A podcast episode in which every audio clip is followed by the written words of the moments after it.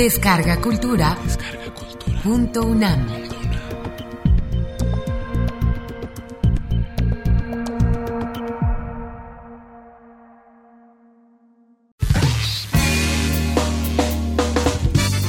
La Coordinación de la Investigación Científica de la UNAM difunde Debates en la Ciencia. René Drucker Colín conduce.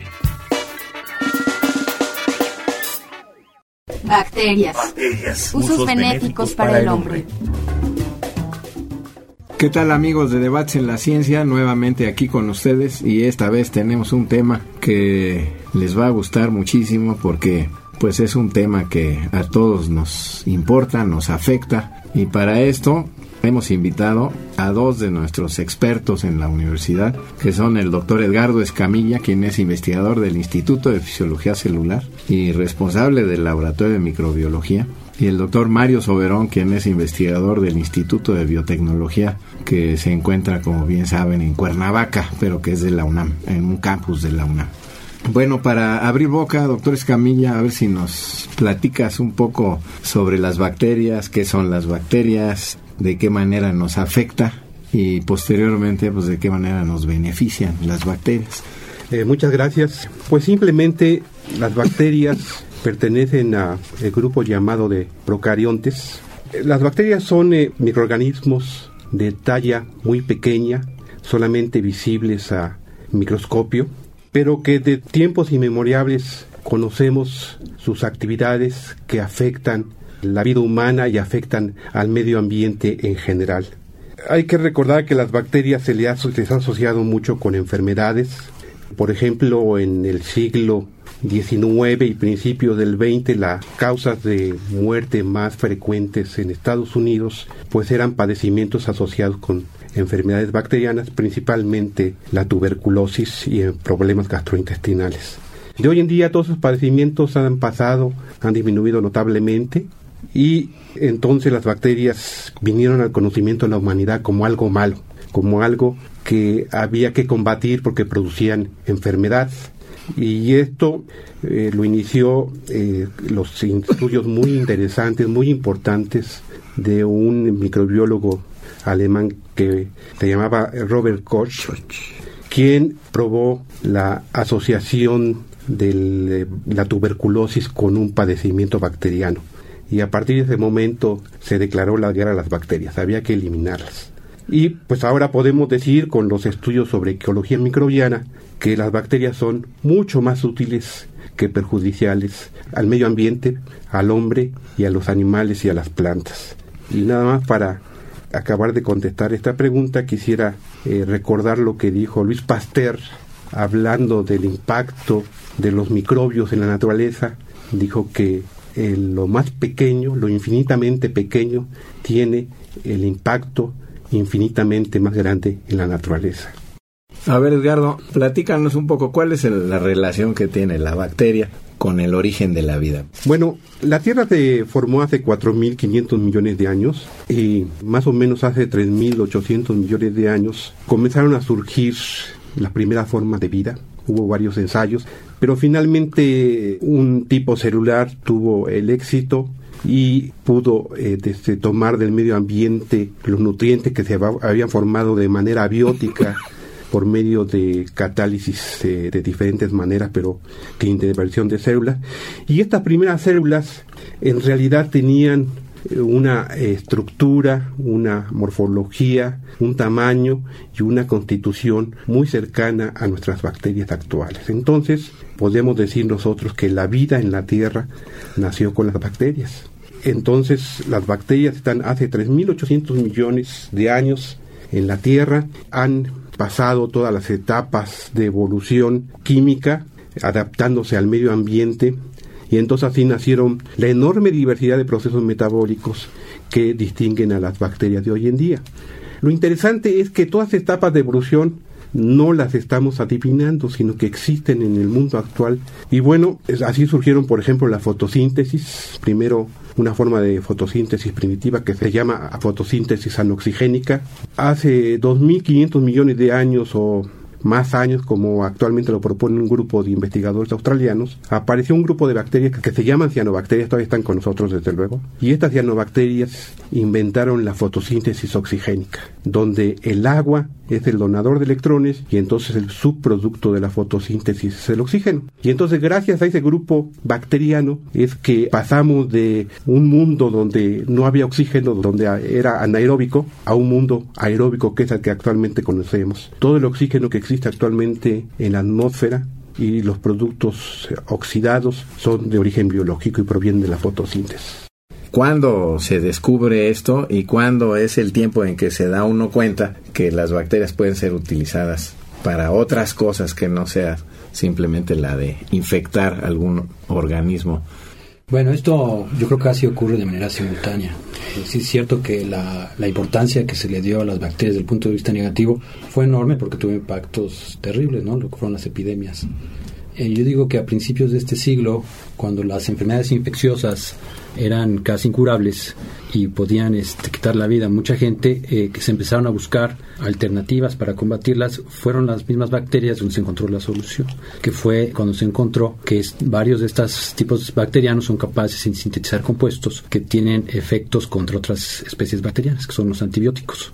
Y a raíz de esto, este, bueno, yo creo que estas fueron las primeras este, observaciones benéficas. Bueno, antes de los antibióticos había, se descubre el proceso de la antibiosis, ¿no? Sí, por supuesto, se veía que, había, que no había compatibilidad entre diferentes microorganismos y de ahí se decide buscar los compuestos activos, ¿no? Por supuesto. Ahora, el uso de las bacterias es, puede ser mucho más remoto, simplemente para el procesamiento de alimentos o la producción de productos que ocupa el hombre son mucho más lejanos, ¿no? Eh, lo que es la composta o lo, que se ocupa en la agricultura, eh, se tenía conocimiento de que había microorganismos que facilitaban la fertilidad del suelo y que eran útiles, ¿no? Debates en la ciencia. Ahora, por supuesto, conforme se ha avanzado con las técnicas actuales moleculares para el estudio de las bacterias, eh, ha habido un boom digamos, sobre aquellos aspectos benéficos que nos proporcionan las bacterias. Y hay, bueno, varios ejemplos, ¿no? En el caso de la agricultura, este, hace más de 100 años se ocupan bacterias fijadoras de nitrógeno, son biofertilizantes, proporcionan nitrógeno a las plantas directamente, y que otras bacterias que si no dan nitrógeno sí promueven el crecimiento vegetal.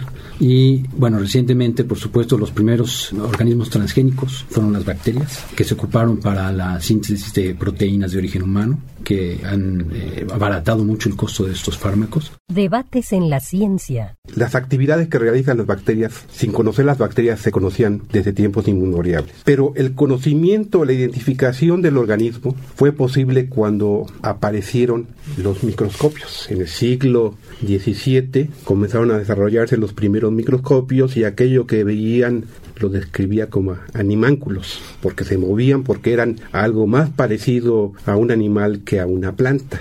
Entonces, después de esto, el que fue definitivo, el investigador que fue definitivo en la creación de la microbiología, el nacimiento de la microbiología, que nació como algo dedicado al estudio de bacterias y hongos, fue precisamente Luis Pasteur. Luis Pasteur fue contratado para hacer investigaciones sobre el proceso de fermentación a mediados del siglo XIX, procesos de fermentación para producir la cerveza y el vino, que es algo, una industria sumamente importante en Francia, lo sigue siendo actualmente. Y entonces eh, Luis Pasteur identificó Primero trabajó con el proceso de fermentación láctica donde él descubrió el proceso que estaba implicada las bacterias pero cuando trabajó en la fermentación alcohólica, pues directamente trabajó en la fermentación producida por levaduras que en aquel tiempo pues eran simplemente parte de los mismos microorganismos demostró fehacientemente que la fermentación de los alimentos en general, esto de que se echan a perder, era debida al crecimiento de microorganismos. Y de paso echó para abajo aquella eh, vieja teoría de que se conocía como generación espontánea, que era tan obvio para la gente en aquel tiempo que simplemente dejar expuesto un alimento al medio ambiente daba inmediatamente como producto algo podrido. Luis Pasteur con sus famosos procesos de esterilización y sus matraces de cuello de ganso demostró que no era algo que surgía del alimento espontáneamente, del alimento de descomposición, sino que era algo que venía del medio ambiente y echaba a perder el alimento. Entonces ahí surgió un enorme interés por la fermentación y entonces apareció la microbiología en donde este mismo interés llevó al mejoramiento de los microscopios y entonces pudo verse con mayor detalle toda clase de microorganismos. Se identificaron levaduras, se identificaron hongos, se identificaron bacterias el mayor eh, avance en la microbiología fue simplemente la identificación de numerosos grupos bacterianos, la taxonomía inicial, para después entonces en años recientes eh, lo más importante quizás haya sido el desarrollo, por un lado, de la ecología microbiana, el entender cómo el medio ambiente mantiene su equilibrio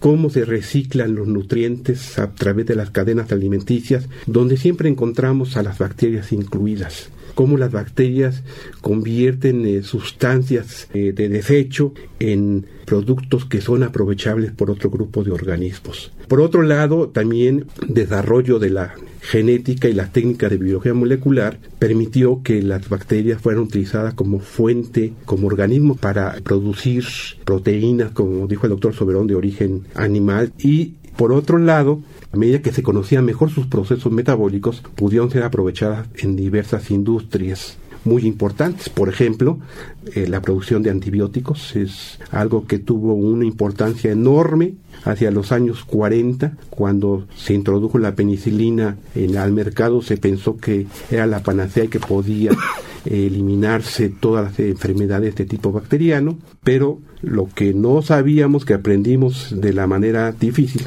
fue de que las bacterias, al igual que todos los demás organismos, estamos evolucionando y dentro de las poblaciones aparecen individuos resistentes a los antibióticos y entonces esta se vuelve una pelea de nunca acabar en donde las bacterias tienen la mayor parte ganada porque más fácil evolucionan y se vuelven resistentes a que nosotros encontremos nuevos antibióticos. Pues a mí me gustaría que platicáramos ahora cuáles son los beneficios que acarrean las bacterias. Por ejemplo, uno de ellos es que hasta ahorita las especies bacterianas que se han conocido, sabemos que representan como el 5% de las que existen.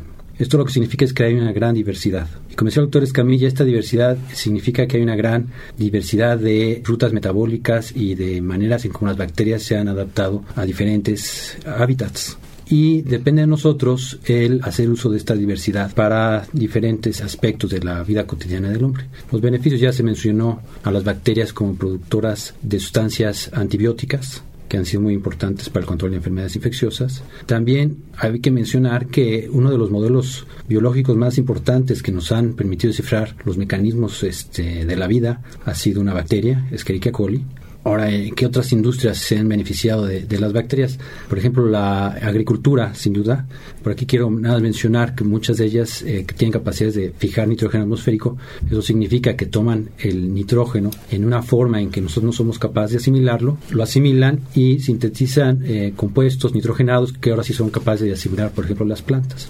el beneficio obvio de esto es que en vez de utilizar fertilizantes químicos, se pueden ocupar ahora biofertilizantes que no es más que cultivos bacterianos que son capaces de asociarse con las plantas y proporcionar nitrógeno.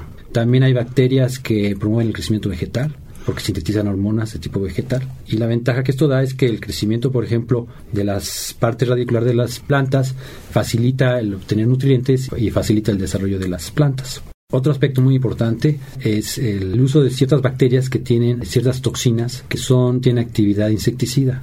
Esto ha sido un desarrollo muy importante. Uno de los problemas más importantes en la agricultura es el ataque de insectos. Sabemos que acaba con los plantillos y con los cultivos, pero hay un problema muy importante, es que normalmente se ocupan insecticidas químicos y los insecticidas químicos desafortunadamente no son tan específicos, sino que tienen efectos tóxicos para el medio ambiente y para los usuarios. De hecho, se dice, por ejemplo, que muere un ser humano cada 40 segundos a causa de los pesticidas. Y hay un grupo diverso de bacterias que tienen toxinas, tienen actividad insecticida y que se empiezan a utilizar ahora para tratar de sustituir estos insecticidas químicos.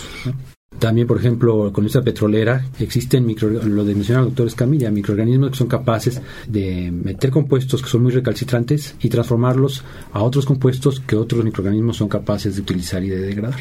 Eh, bueno, sin duda en los derrames petroleros en los océanos y esto lo que se ocupa son bacterias que son capaces de hacer esta limpieza. La industria de la bioremediación sin duda es un aspecto muy importante en la que se ocupan las bacterias.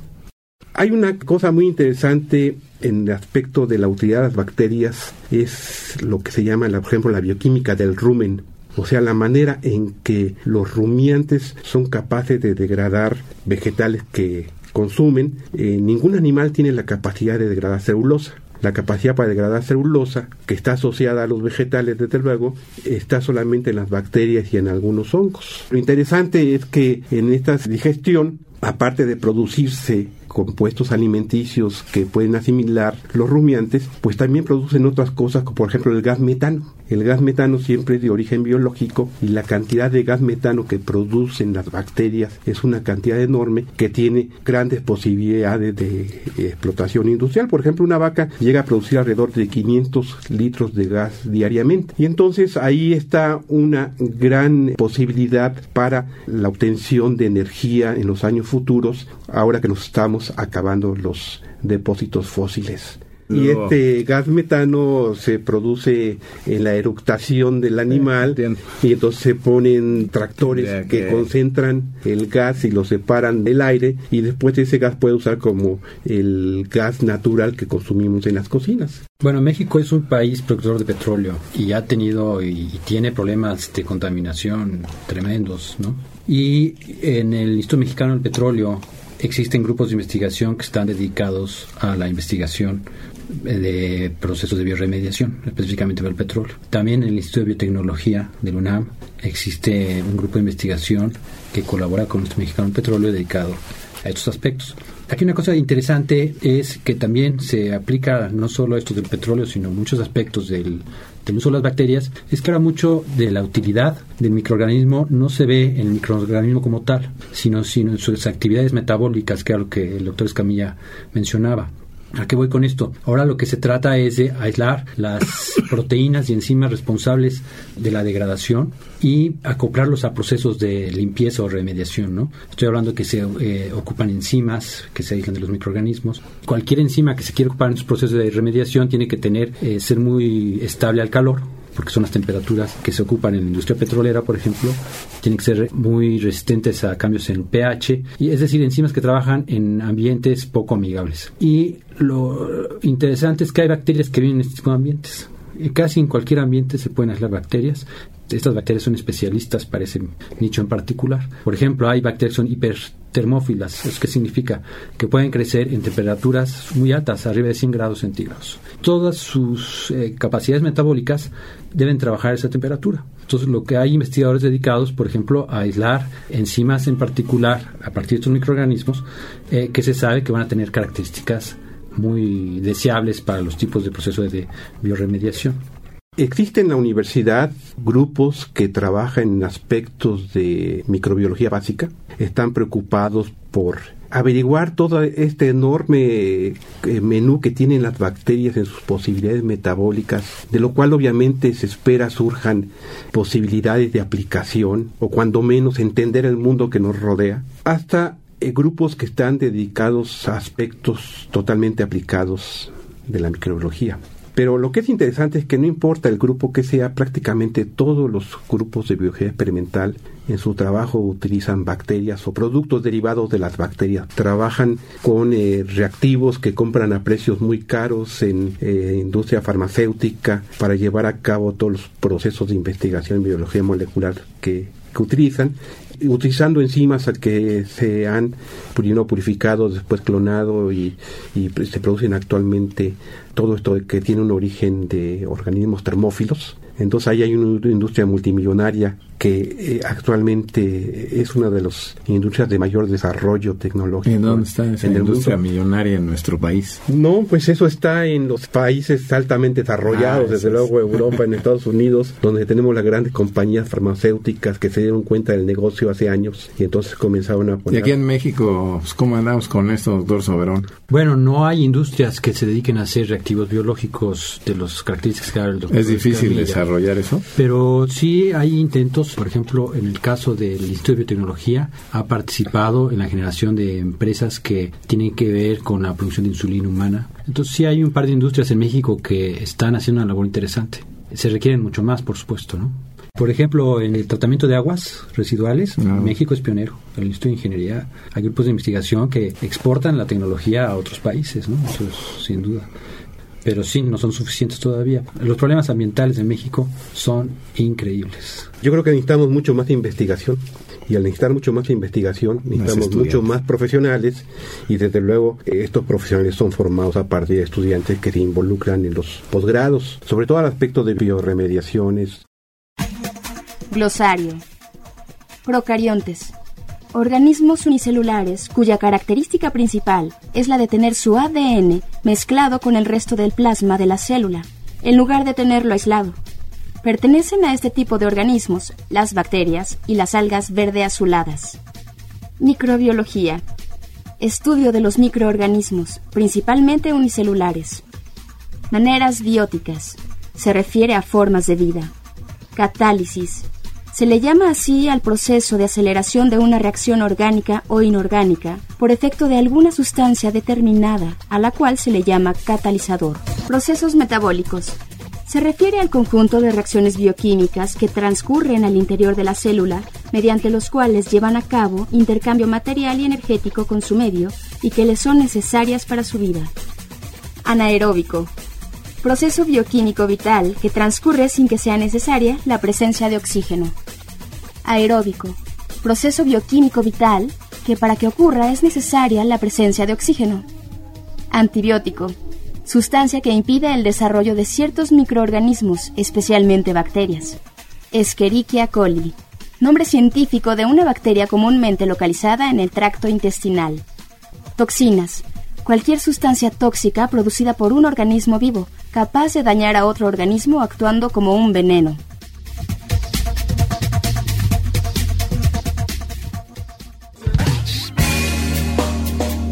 Debates en la ciencia. Coordinación de la investigación científica de la UNAM.